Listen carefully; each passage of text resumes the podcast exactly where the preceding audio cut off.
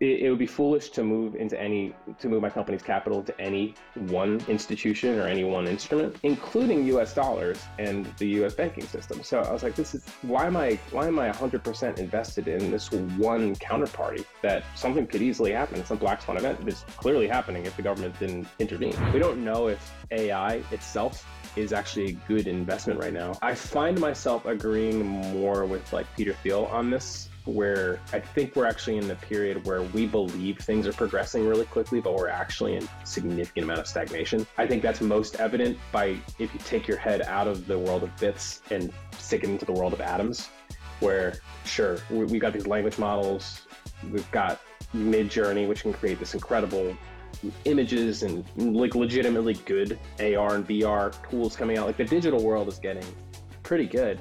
But we also have like planes with doors flying off in the air. I have treated my cash, like my US dollars, like as less valuable and made less disciplined decisions with them. It's almost like this is the money to burn, whatever. Um, and then as soon as it as soon as it transforms into Bitcoin, it becomes more valuable to me, even if it's the same exact price level, even if the price doesn't change. So I've realized that once putting the Bitcoin on the company balance sheet, a similar phenomenon has happened.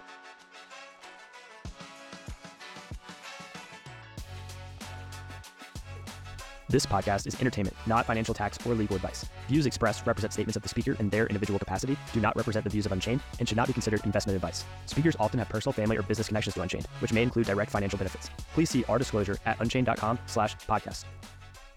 Hey everyone, welcome back to the Bitcoin Frontier podcast. This week I have on Drew D'Agostino. Drew, welcome. Hey, thanks, Joe. It's good to be here. Yeah, glad. Yeah, glad to have you.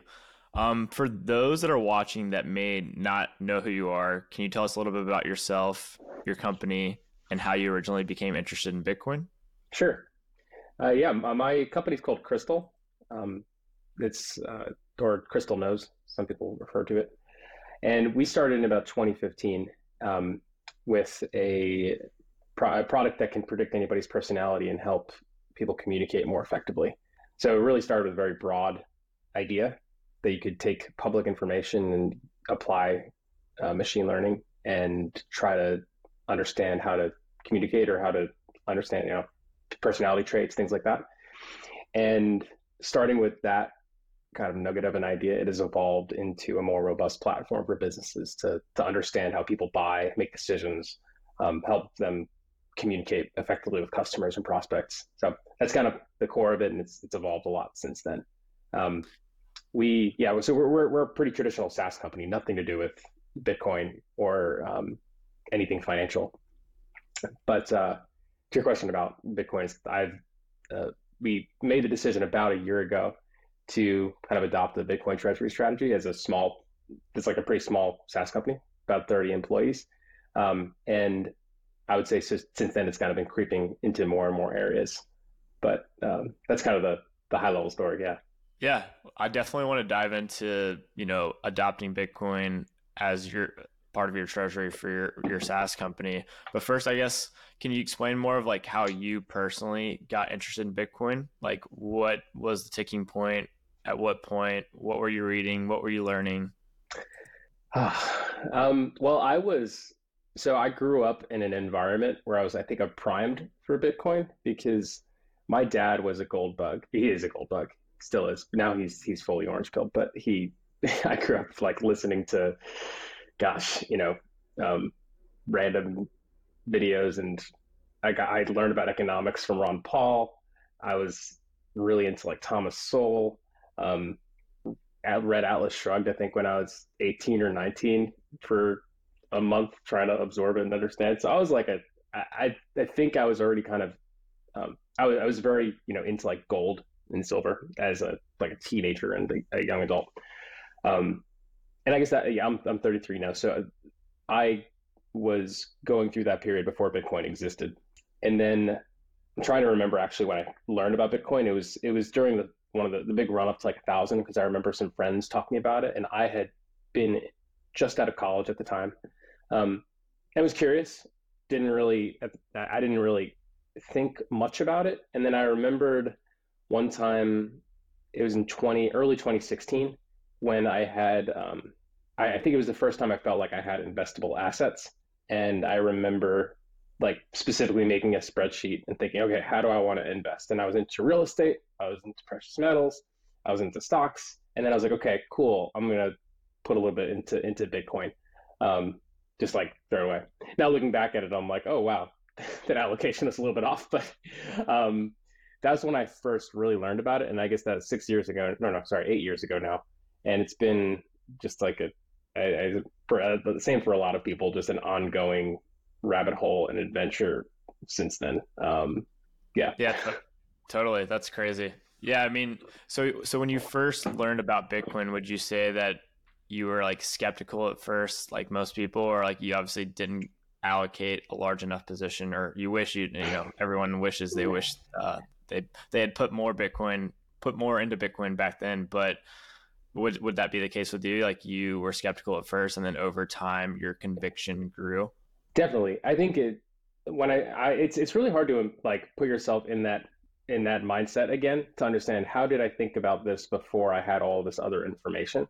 So I remember, I'll put it this way: I, I think I the same week that I um the, the, same week that I bought like my first Bitcoin, um, think it was like four hundred dollars at the time. The I also bought my first rental property, which was the smallest apartment I could find in Nashville. I could I found this like small studio apartment, and I was like, all right, I I really want to figure out real real estate investing, and I want to try to rent this thing out. And and I remember putting so much thought and energy, and I got this like three books on real estate investing and try to learn as much as I could went through the whole process, spent all this time, and then also in, in the process, not really connected to it, listening to some podcasts or forget um, the guy. I think I read uh, one of the early Bitcoin books, and I forget which one, but basically was learning about Bitcoin. I was like, okay, cool, sure, I'll buy one. See see about it. and I'm I'm like looking looking at the comparison and looking at the discrepancy in the amount of time uh, investment capital put into the in into the real estate. I'm like, okay, clearly I had I, was I was actively looking and I had some level of skepticism, but I think I just considered it some random bet. Um, didn't really understand what Bitcoin was, just kind of had a, a, a very surface level concept. At the time I also bought like more like gold and silver because I wanted to that that was actually I, I had on it's funny, I had an understanding for what I now know as sound money, but that was I, I kind of like attributed that to gold. So I had the same underlying logic in my brain, but it was just all this all kind of aimed at precious metals. So that's uh, it's it's a little bit disjointed, but those are the thoughts I remember going on in my head at the time. And then I remember not really thinking about it for a year until me and my I had one other friend who was also invested in Bitcoin. And about a year later, when it started running up in 2017, he, he shot me a text message like, "Hey, have you checked the have you checked your Bitcoin?" And I think ever since then, early 2017, you know, don't really stop paying attention to it. But it was really funny because I, I remember not even thinking about it at all until he messaged me, and they were going back and forth that entire year. Yeah, that was crazy. I mean, that's the one thing about Bitcoin is like everyone loves number go up, and when number go- starts going up, you're like, "Whoa, what's happening here? This is crazy." Um, I do it almost makes you. It, it, it's it's almost it, it, almost like forces you to pay attention to it yeah. in that way and I, I, don't know, there's something something weird about that. As soon as you stop paying attention to it, it gets your attention again with the the lizard brain number go up. Yeah, yeah, exactly. So how did you? So you originally personally got into Bitcoin 2016, 2017. What when did you make the jump to putting Bitcoin in your corporate or your company balance sheet? And what was the catalyst that really made you do that specifically? Hmm. So I think as I, I I've talked to a lot of entrepreneurs and people who just like run businesses about this question. And for me, it was a long time of understanding and owning Bitcoin before ever letting it touch my business, um, despite all the knowledge I had accumulated.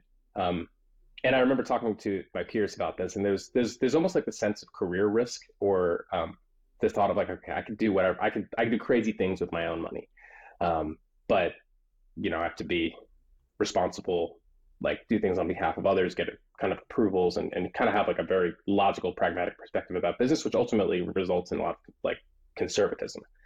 Um, so I guess after personally learning and investing in Bitcoin for maybe seven years, um, fin- what led up to finally in 20, early 2023, um, deciding to not just invest a little bit of the balance sheet, but like kind of putting a large chunk of, of our treasury into Bitcoin.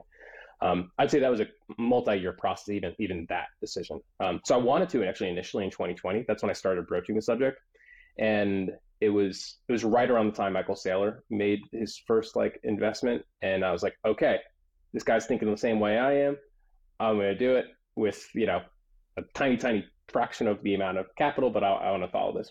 And then I started running into friction with it. Um, one of those friction points, I would say there was technical friction, there was social friction, and then there was governance friction. Um, the technical side was I didn't have a good way to actually buy it and custody it um, I couldn't open like a Coinbase or, or Gemini account for the business. You, you, at the time I remember trying it and I could only I kept getting rejected for things because we weren't like a financial institution. It was these these these products were available for financial institutions but not like a regular business. So I had to almost I remember the only option was to open as an individual account. I'm like, well, this is not individual, this is a corporate account. So I was like, I'm not gonna push on this too far. I'm not a financial business. I don't want to like distract myself. Um, and then there was also the at the time like because I didn't want to just do this rogue. So even though I I control the board uh, or the uh, I am the, the um, chairman of the board of my company and stuff, I wanted to get the stakeholders, you know, kind of signed off on it. And I remember I remember just like starting to encounter that and it still seemed a little bit crazy. And I'm like, okay, we have a lot to figure out as a business that I need to be allocating time for. So it was just a lot of resistance to um, um, a strategy like that. So kind of just put it on hold, watch the price run up. Like, okay, well, maybe maybe next time, um, if it ever comes down from here, we'll kind of visit it again. And then ended up in another another bear market. Um, so what actually prompted it though was fast forward three years to March of last year when we had the Silicon Valley Bank issue. So we we are uh, we are not a bootstrap company. We've taken venture capital but a long time ago. We've been kind of operating as a like not bootstrap, but operating cash flow positive for a long time and um, kind of accumulating cash on our on our balance sheet. So um, we weren't like living paycheck to paycheck as a company. I had a good amount of cash sitting there for years, and for years also when there were no interest rates. So just doing nothing. And I always viewed it as okay, well, this is what the cash is for. It's just going to sit there. It's our, it's our cushion. It's our margin. And then all of a sudden, my investors start calling. A couple of investors, you know, get texts when, uh, like I think right around when this stuff was hitting the news with SVB, and start seeing a couple of my peers have real issues, struggling, or not sure if they're going to be able to make payroll because they're not sure if their bank is holding their money.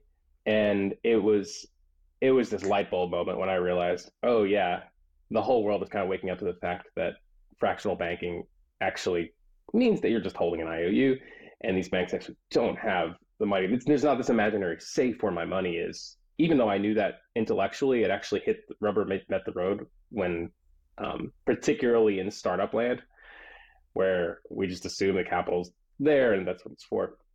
And I realized, like, wow, you know what? my the fact that I'm keep storing this cash in um, in a bank. Now, luckily, we didn't get caught up with that stuff because we didn't use SVB or one of those banks, but could have been the same. Like, this is, I'm taking on counterparty risk in the same way that I'd be taking on some other kind of risk, like price risk, by diversifying assets. So there's, it, it would be foolish to move into any, to move my company's capital into any one institution or any one instrument. Um, including US dollars and the US banking system. So I was like, this is why am I why am I 100% invested in this one counterparty that something could easily happen, some black swan event that's clearly happening if the government didn't intervene. So at that point, that's when I started getting really serious about it. And it was the it was also it was this opening for me too with my like investors and people to who are other stakeholders in the company, like, hey, look, this is um, I think this is prudent not because of number go up. Granted, that's probably a, a, at the root of you know the reason for doing it. But at the same time, all of the other reasons for investing in Bitcoin really came, became real at that point. It's like if I can't get the money out of the bank, well, I don't have custody over it. I don't like that. You're kind of out of luck. So all of the other features of Bitcoin actually, I think, became a lot more clearly important. So um, that's when I actually made it an initiative. Was very upfront about it. Was um, kind of in earnest pursuing, um, you know, pursuing how do I approach custody? How do I approach, you know, all the other people that need to be involved, all that kind of stuff. So it led me to Unchained actually. So that's, that's kind of how we became a, a customer. Um, yeah. Yeah, I love it.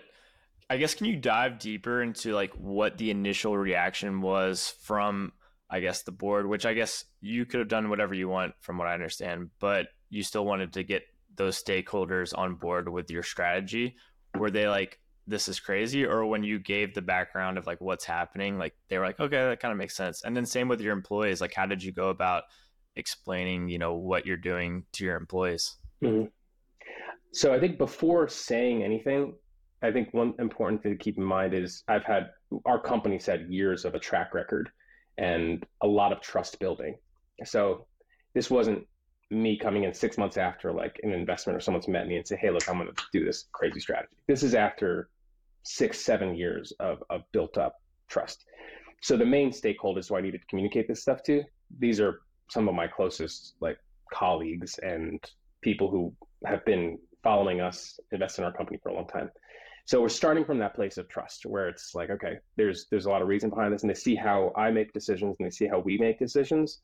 So um, I don't I don't know if I would have had the the so accumulated social capital to be able to push forward an unorthodox strategy like this um, had it not been for those years of accumulated trust. So I think that's like kind of a core found a key part of it, a key foundation. So that being said, um, the when I had talked about it years before, where where this wasn't really the case, it was not met with like over skepticism, more met with like, hey, this is just not this company is designed to be a software company. You know, it's just not you're not uh, a fund. You know, they're not trying to just maximize returns to cash the balance sheet. It's not really the design of it. So that was more of the response to it, which makes sense totally. Like you raise money for a reason. Um, but I think once it transitioned from purely like, okay, this is a better appreciating asset to have on the balance sheet to this is actually, there's other strategic reasons for this, then it became a much, that's just a much smoother conversation. So the, while you're right, I didn't need to get like approval um, directly for these things. I wanted to effectively do that. So I had a bunch of those conversations that were just really going into the reasoning. More also me just articulating these things like say, do I really actually want to do this? Is this is the juice worth the squeeze? I, I I can write this out and it makes a lot of sense to me. I've wanted to do it for a while.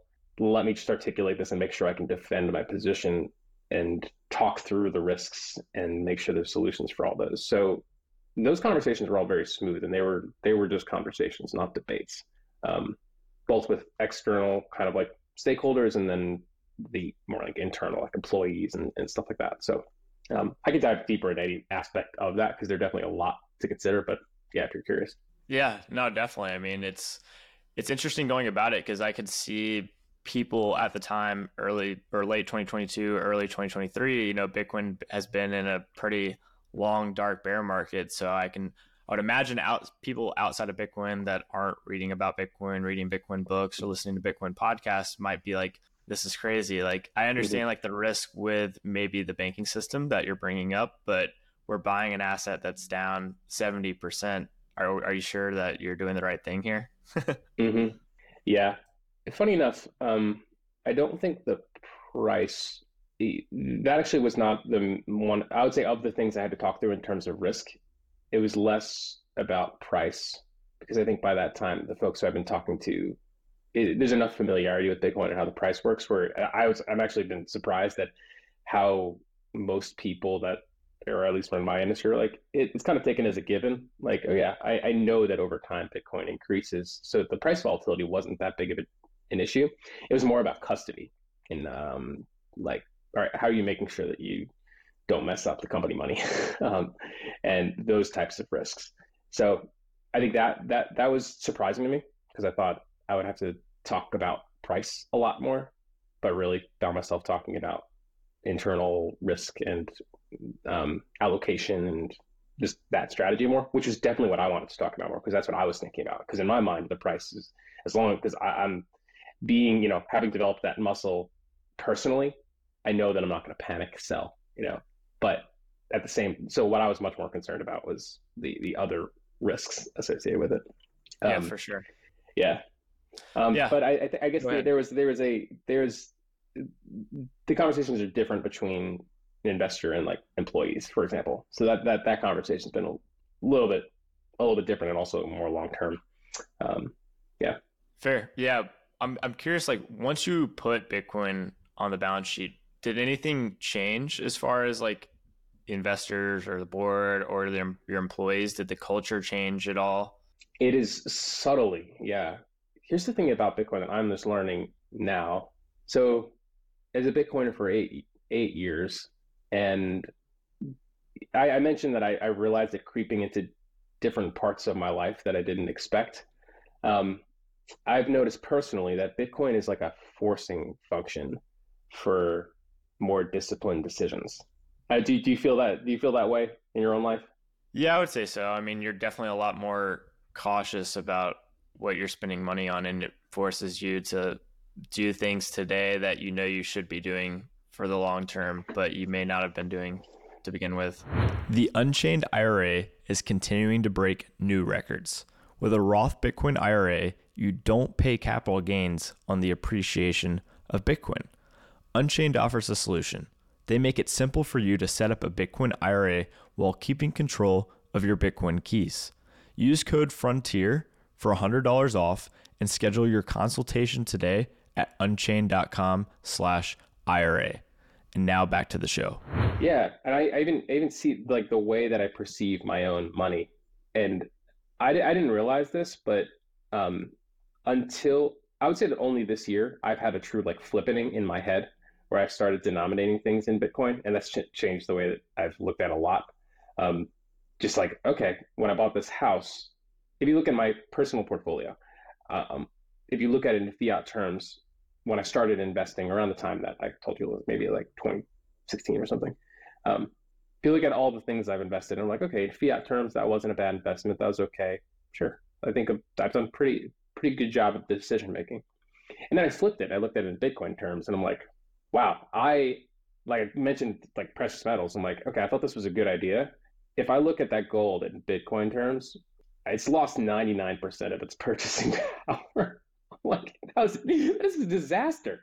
Like literally everything, uh, all of these things, it's a complete disaster. What I definitely should have done that was just really stick to what I kind of had a gut feeling for enough to you know throw some money at. Um, but we all get the price that we deserve. So I think the uh, the having that flipping in my head just happened this year. I've started realizing, okay, even over the last couple of years, as like a kind of obsessed Bitcoiner, I have treated my cash, like my US dollars, like as less valuable and made less disciplined decisions with them. It's almost like this is the money to burn, whatever. Um, and then as soon as it as soon as it transforms into Bitcoin, it becomes more valuable to me, even if it's the same exact price level, even if the price doesn't change. It's like uh, if you to look at thousand dollars of cash versus whatever that is in Bitcoin, like 0.2 something or 0.02 something, the point zero two something Bitcoin is actually I I cherish that and I keep it and I want to protect it and I and I think about it and I and I want to like make sure I steward it well. And it's just fascinating. So I, I I don't spend it, and I send it forward to hopefully my kids. Like it's it's just it forces much better long term thinking, and it's just like fascinating how that happens even in ways that are not intentional. So I've realized that once putting the Bitcoin on the company balance sheet, a similar phenomenon has happened where, starting with my own thinking as a CEO, um, what we've done is really artificially shorten our runway. So, all of this cash, I didn't realize it, but having that cushion was causing me to make not like bad decisions. I wasn't wasting capital, but it was allowing me to make less good decisions. Or, uh, and probably more importantly, putting off hard decisions because we can kind of tolerate mediocrity and it's okay if things cost more. It's okay if things take longer. It's because we have this cash kitchen and whatever. It's like it's meant to be spent. It's it's just it's just it's just fiat. um, so like seeing how all of a sudden when we have the same on our balance sheet, talk about no price difference in Bitcoin because I just measure it on the cost basis. No price difference. Just having it allocated into Bitcoin means we have less cash on the balance sheet, and having less cash on the balance sheet forces better decision making and more disciplined decision making. So I can tell you in the last year, the company itself has been undergoing a lot of like, I mean, SaaS in general has, has had a slowdown. So a lot of companies in our in our industry in our stage have dealt dealt with churn, downgrades, um, uh, longer sales cycles, more just it's getting harder to sell, especially in like sales and marketing SaaS, which is kind of where we fall. Going through that and at the same time is artificially kind of like shortening our runway by putting our cash into an asset that we don't want to sell. It's forced us to take really, really hard looks in, into the business and get um, very laser focused on the things that are, are truly creating value and eliminate a lot of the mediocre bloat that we've had. Um, so I don't say I wouldn't say Bitcoin has done that alone, but it has certainly been a catalyst for accelerating it because I can't. Um, a, there's not that that psychological margin that gives us an extra two years of runway. It's actually shortened that to the point where it's like, no, we have to figure this out in a couple of months. Um, otherwise, you have to dip into the Bitcoin, and that's not acceptable. so um, I would say that that is that has infused my decision making and started to I think cascade down to other decisions, the company and other people. Um, but it's uh, we're still really early in it, so uh, I I'll, I would say it's like to be determined how that impacts the long term outcome of the company.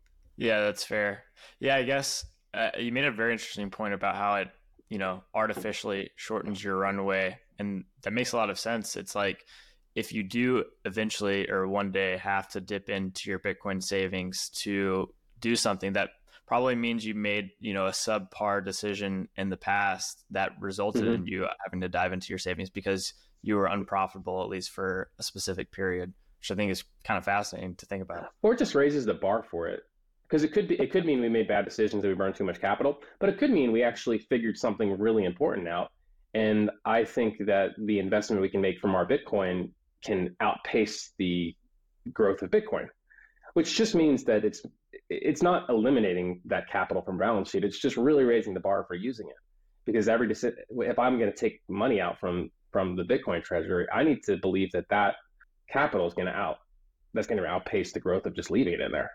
So it raises the bar for the investment. Um, yep. Yeah, it's almost like so. I'm a I'm a type one diabetic, and this is the way I think about dessert. it's like people ask, or it must be hard, like you know, not being able to eat pizza and stuff all the time. It's like, well, actually, granted, I would rather not have type 1 diabetes than have it, but the what it's done to my choice in like dessert or food in general is I, I can eat anything I want. There's just a much higher bar for what I choose to eat as dessert or or carbs, um, because I know okay if I'm if I'm going to eat this slice of pizza, not only do I have to take a bunch of insulin, I'm gonna have to manage this for the next few hours. If I go to bed, I have to do all the like. You gotta. It's it's just a process. It's like driving in manual instead of driving in automatic. Do I really want that pizza? And and usually, like nine times out of ten, the answer is like, no, it's not worth it. I'll just eat some steak.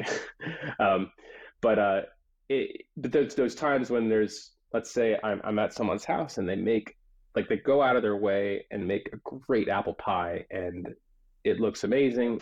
And like, yeah, that's worth it. I'm gonna go through it. The bar for that was a lot higher, but I'm still to do it. So I almost got to see it that way. Um, just raises the bar for actually making the decision. Yeah, and, and, to me, it seems like you're obviously one of the few. Like you're basically a smaller micro Saylor, so there's obviously not many companies or, or people quite like you guys. Um, and it'll be very interesting over time to see as other companies actually adopt the same strategy, and if you have that discipline on an individual level start to be among a collective group of individuals and like maybe eventually the whole world it's going to be interesting i guess to see like how what it what it means when the world actually becomes the same level of extreme discipline that is that is a such a good question because I've I've thought about that a lot and like what does that do to our current economy because I think there are a lot of decisions out there that have been made because the money is just not that valuable. Uh, people people subconsciously know it's getting less valuable. This is this is how I talk to my friends usually about about Bitcoin when they, you know, inevitably you get the every couple of years people start wanting to talk about it again, and they tell me shut up for a while. Um, I, I usually frame it. I usually frame it in that way. Like, uh, it's it's easy to use house prices because I live in Nashville, just like a lot of places around the country. But it's it's a place where housing has become, you know, almost completely unaffordable for most people in their like their twenties and and thirties who just trying to get their their first house. And um, when I when I do the flipping side of it and, and say like, okay, well, if you this is you're you know using the the analogy of basically trying to walk uphill on a treadmill that is moving backwards. Like you're you're you're you're swimming upstream here. Um uh, there if you if you look at it on the it basically changed the denominator helps them look at it that way it helps and i think if businesses look at their at their capital that way and their treasuries i think it does change a lot i think it changes um, a lot of the products that we see in market I think it changes the quality of products we see in the market. Um, I think it changes what we choose to reward, like in terms of um, investors. Like I think there's a ton of businesses that would never be funded if we had a, a hard money standard um, versus the companies that were funded over the last few years with really really cheap capital. So I, I, don't know. It probably looks like a very very different economy, which I'm very curious to know about. Kind of similar, like I'm not sure if, you, if you've read about like cathedrals and how those things were built for you know hundreds of years without um, you know someone be working on it with any expectation of finishing it because there's such a long term focus, low time preference. So I don't know. I would like to think that something like that can emerge. I don't know when. Yeah, I mean, it seems like if Bitcoin is the best money, it might be somewhat inevitable. Um, when you think about like compare, like evaluating investments or like engagements or projects within your company and, and evaluating it compared to Bitcoin, like will Bitcoin outperform this? Do you think about that always from a long term perspective because like obviously bitcoin is super volatile so like in the next year next six months you know who knows what the price of bitcoin is going to do or do you still expect bitcoin to do you know perpetually well in, in the short term but are you mainly comparing it to like is this project good for the next five years for my for our company? How do you think about the the length of different yeah the short term yeah.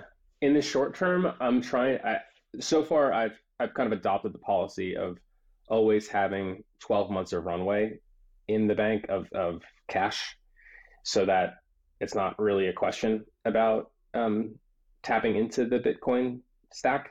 So that's been the just my general policy and the cushion that, uh, that I'm comfortable with, that I'm comfortable sharing with investors.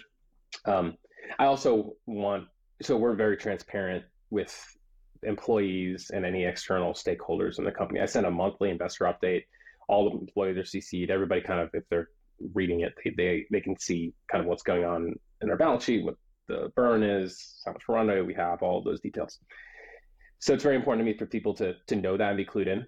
And I don't want um, like it's it can be tempting if you're too over invested into Bitcoin or any asset, you know, to be like looking at the Bitcoin chart and thinking, okay, my my job depends on this. That's that's like the opposite of what uh, what you want because all of a sudden you turn your company into an extremely high time preference company. Um, so I think that's the that's the the the balance of having the margin enough so it doesn't doesn't matter the short term. So I think that's in general. I try to keep everything very long term focus to not have it uh, not have Bitcoin influence the the short term decisions.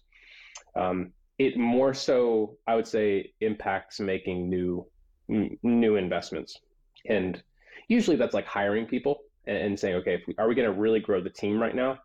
And what like what do we need to what do we hope to accomplish with this hire with this position?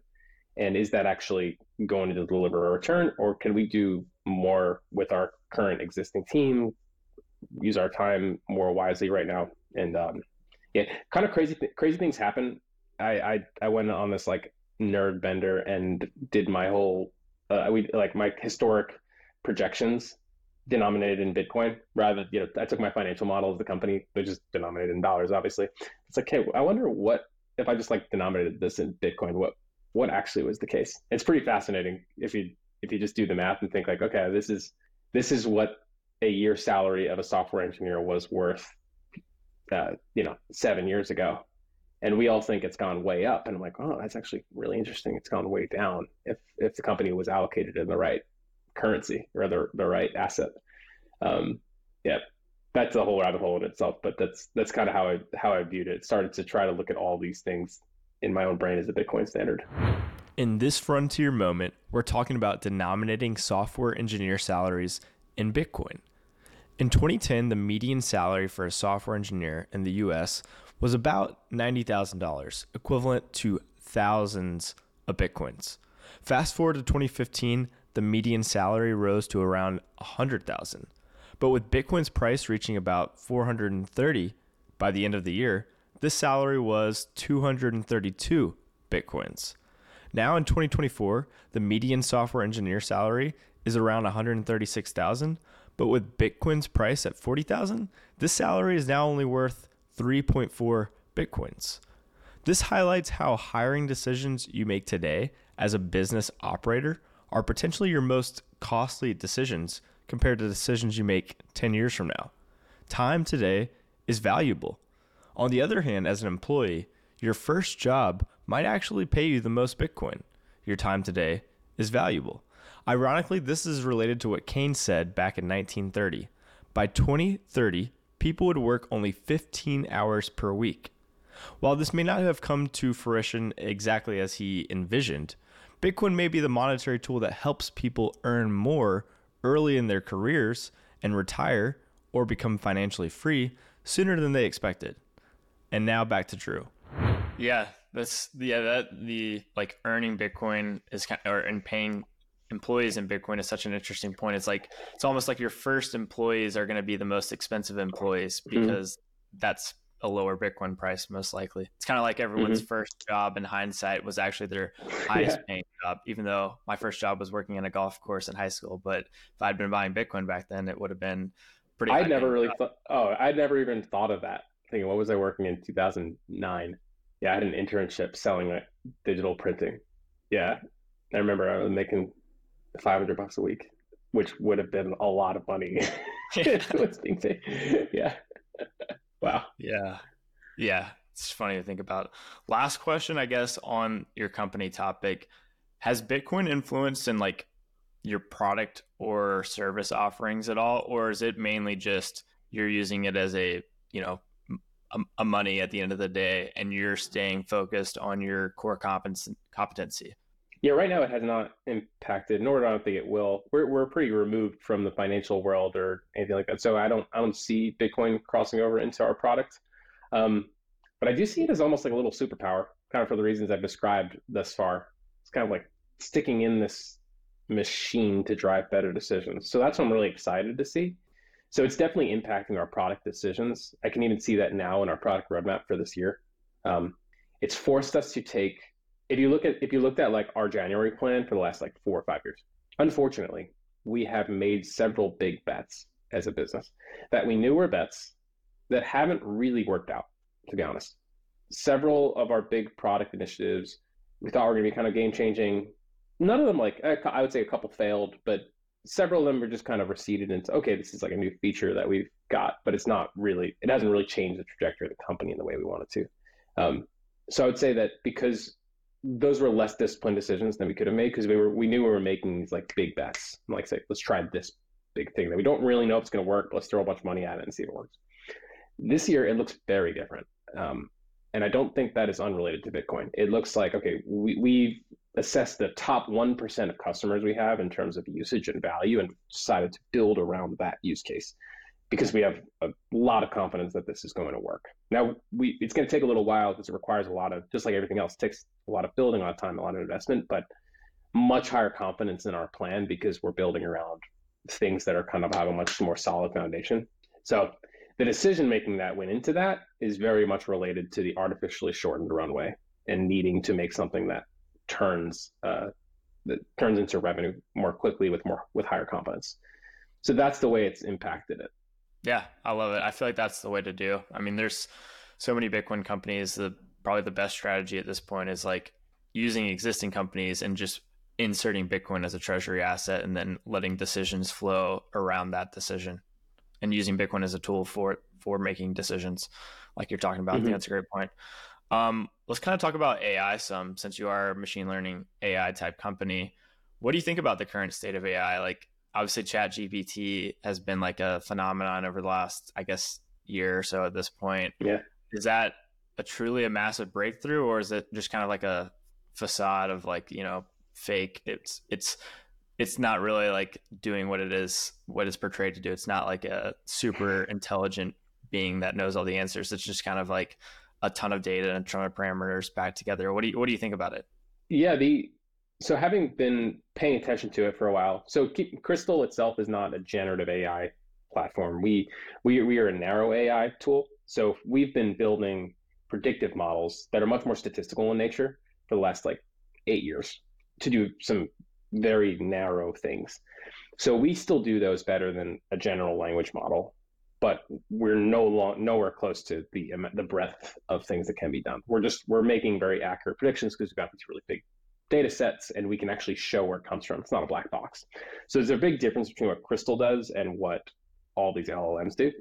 Now that being said, I do think this is pretty what we're what we're going through is a, is a um, phase shift in how people interact with software. Um, so I mean the main breakthrough was transformers and how those were kind of introduced and then ultimately packaged up into this chat interface when ChatGPT was launched. And in this frontier moment, we're talking about transformers in artificial intelligence. Transformers in AI, like the ones used in ChatGPT, can be compared to a skilled conductor leading an orchestra. Just as a conductor attentively listens to all the different instruments and decides which ones need to be emphasized at what time, Transformers use an attention mechanism to focus on different parts of a sentence or text. They assess each word or phrase's importance in context, similar to how the conductor knows when to highlight the violins or bring in the drums for maximum effect. This ability to simultaneously process and prioritize different elements, like a conductor harmonizing an orchestra, allows transformers to understand and generate human language with remarkable efficiency and nuance. This is what powers advanced AI models, enabling them to converse, write, and even code with a level of skill that seems almost human. So, just as a conductor brings out the best in an orchestra, transformers bring out the deepest meanings and connections in language. And now back to Drew. Um, and then a little before that, when, when GPT-3 was launched and companies started building around it, that's when I started tinkering with it for our company and for um, little projects. So, long story short, I think we're in the beginning of a hype cycle that's likely to have a trough of sorrow where people are, uh, or it's called? Not trough disillusionment, not trough of sorrow, trough of disillusionment, um, where people are like, I mean, you, you can already see people are encountering the limitations of these tools where it's not accurate enough, not fast enough, there's a lot of outsized expectations for what these can accomplish, and they're going to replace human beings and stuff. Where that eventually hits this, you know, lull. Um, however, I could see in our own business and a lot of other businesses, I think there's a lot of meat to this bone, and I'm seeing it mostly in the use cases where one where um, you're not eliminating a person's job, but there's some like 80% of a job to be done that you can that you can replace, and then you still have a human involved. That to me is the biggest opportunity. Like we're hoping this thing goes from like zero to 100, and then because it doesn't go from zero to 100, you see people saying, "Okay, this doesn't work. I'm going to do this manually." Meanwhile, I think the smarter approach to it is saying, "Okay, well, this can't get me zero to 100 on this task, but I think it can get us to 60, 70, 80." And all of a sudden you made someone way more way more productive if they know how to use it properly so that's that's nothing groundbreaking i think a lot of people it's kind of that meme about being replaced by somebody using AI. But I think there's a lot of truth to it. Um, and we're, we're that that's how we've adopted it mostly, and we're actually pursuing um, like AI enabled services as a pretty substantial part of our like our own offering where you've got a human delivering at the end of the day this service, but they they have access to these internal tools and data sets that would not previously be possible. So I think that's like the short to medium term benefit is companies that do that really well and build systems around these commoditized LLMs. I think have a chance to do really, really well and um, build like incrementally better, faster, more efficient services in almost any any space. So that to me is the, the big opportunity. Um, I do not think that uh, I, I, actually don't think many people are many people's jobs are going to be replaced with it.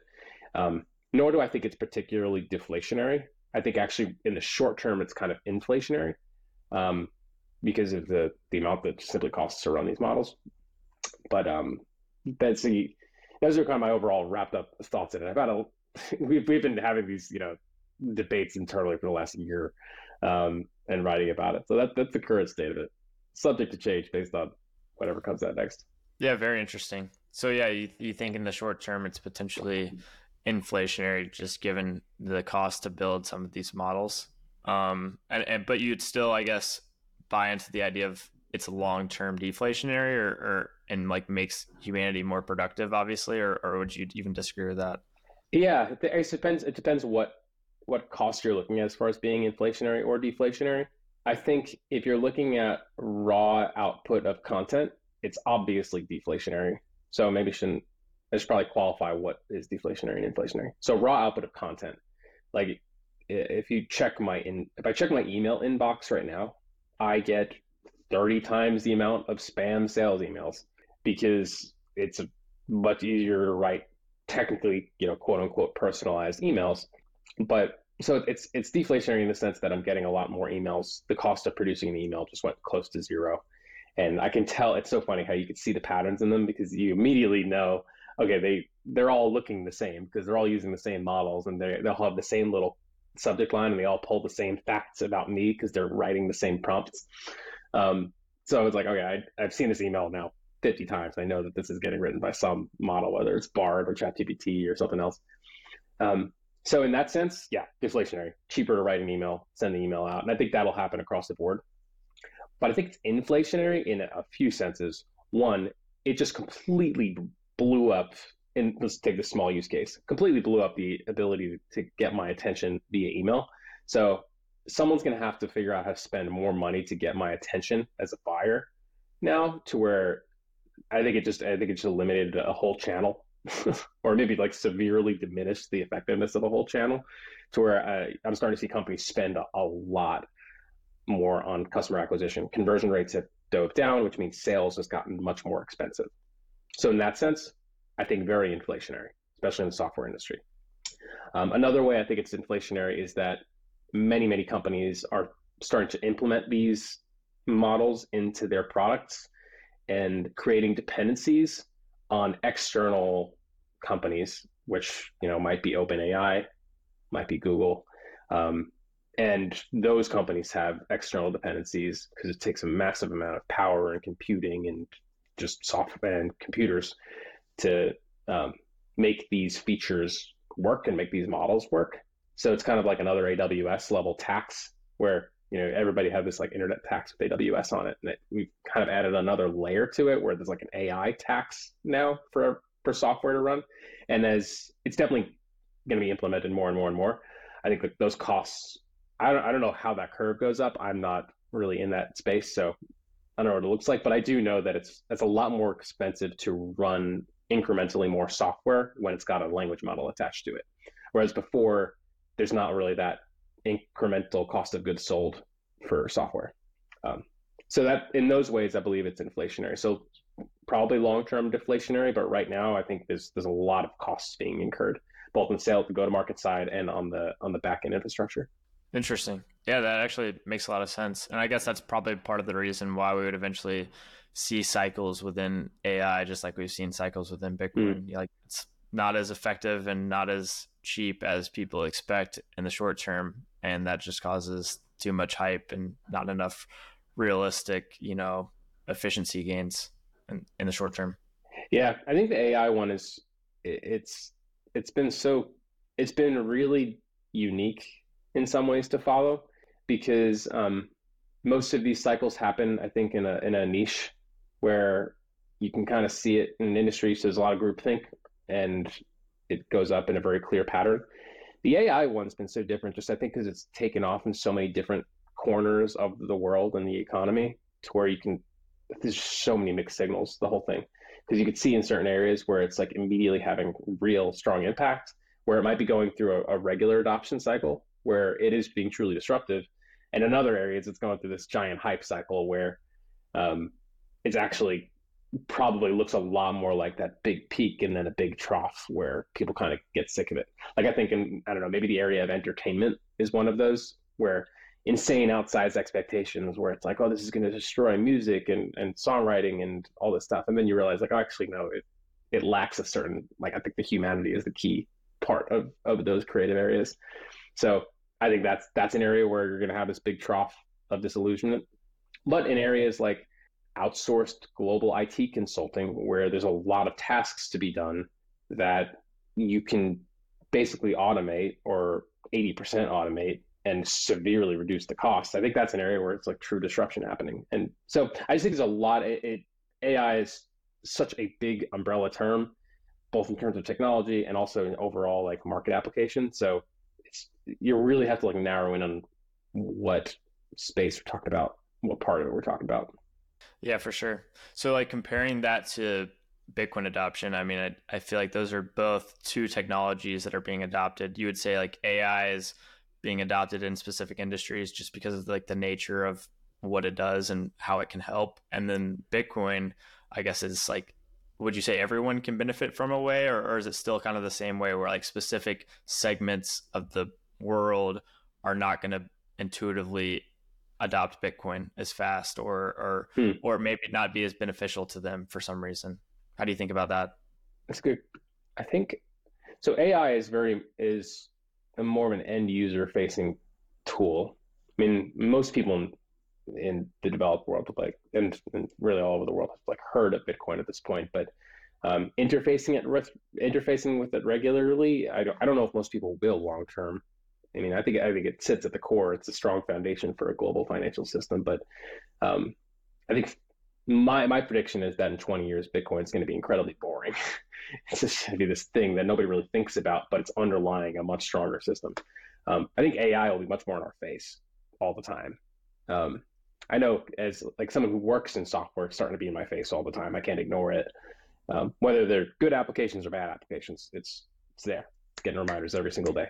So I think adoption is likely to be more widespread, probably, uh, of AI. Um, that being said, I think the economics of AI are much worse. Like if I had the choice to just invest in Bitcoin today versus um, invest in AI companies, I think it's so unpredictable as far as like what is going to be the return on AI. I think we're seeing this in the language models themselves. Like if you thought last year OpenAI was going to be the next trillion dollar company, and they still might be, but we're also seeing how competitive that market is getting and how quickly language models are being commoditized. So they need to actually find competitive moats. And who knows? I mean, who knows? Uh, we we just don't we don't know if AI itself is actually a good investment right now. It's going to be a transformative technology, but it might actually just be a new commodity that looks a lot like just open source computing. Um, so, yeah, so it, it, like economically speaking, I'd much rather invest in the foundation of an immutable asset kind of underlying a new financial system um, but as far as like what do I think people will interact with more on a daily basis, probably probably AI tools going forward. Um, yeah, I, I am trying to like link the two in my head, and I'm having trouble with it because I I know there's I know there's overlap there, and maybe some maybe some conflicts. You know, and some some people have framed it as Bitcoin as being inherently de- like the decentralizing force of the world, and AI being this like centralizing force, because AI requires this like it's just it's it's a sponge for information and it's going to like drift towards centralization because of that. I don't know if that's true. I could see a world where we all have our like decentralized ai models but i don't know. So i, I could see that as a potential outcome where you have like decentralization of bitcoin that's kind of in a constant battle against the centralizing force of ai in some way but honestly still trying to work that out in my head i don't i don't really know yeah, no, for sure. Yeah, I thought it was interesting. Is like obviously Bitcoin is an adoption curve within itself, and AI is also within an adoption curve. But a thought that came to mind was like in the Bitcoin adoption curve, you don't have like an AI. You don't have people necessarily buying like AI tools and then reselling them once the mm-hmm. AI tool has gone up like 100x whereas like bitcoin an early adopter might have bought bitcoin and you know 10 plus years ago and then they're now selling their bitcoins into the market and then that mm-hmm. brings in a bear market that you know other people that confuse other people of like what even is bitcoin? And just crashed a lot. So yeah no mm-hmm. I, I, think you made some great points though. I think the invention of art of the invention of digital scarcity is just something we've never seen before. Like so we're only 15 years into that.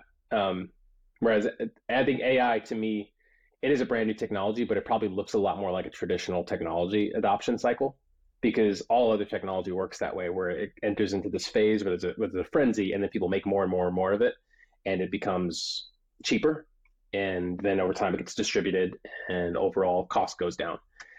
Bitcoin is not that. Bitcoin is digital scarcity. So it's having the opposite like reflexive effect where the more and more people adopt it actually the price of the thing goes up.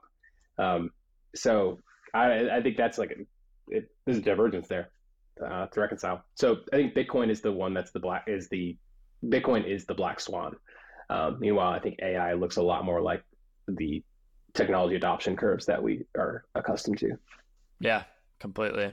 And I think that's probably why a lot of people are still so confused about what Bitcoin even is because it's a technology adoption curve that we haven't quite seen for a unique product that hasn't really existed before. Um, last question, then we can probably wrap it up. What What are your thoughts, like short term and long term, on like the idea of AGI or the singularity, where like technology is just rapidly advancing at unprecedented levels. Do you buy into mm. that idea? Do you think that that's like super far out there, crazy? What do you think? Um, well, I mean, my guess is as good as anybody else's. Um, so I'm not exactly like working on the forefront of research. We're we're we have a clever application of AI and a software tool to help businesses. So I'm a little bit downstream from those questions. So I'm just as qualified as you know anybody else to answer those questions. But my opinion, um, I actually I find myself agreeing more with like Peter Thiel on this, where I think we're actually in the period where we believe things are progressing really quickly, but we're actually in significant amount of stagnation. Um, I think that's most evident by if you take your head out of the world of bits and stick it into the world of atoms, where sure we, we got these language models, we've got Midjourney, which can create this incredible images and we have new like legitimately good AR and VR tools coming out. Like the digital world is getting pretty good, but we also have like planes with doors flying off in the air.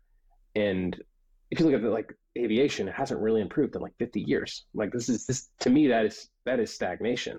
We haven't built any nuclear power plants, and energy has in general gotten more expensive uh, over the time.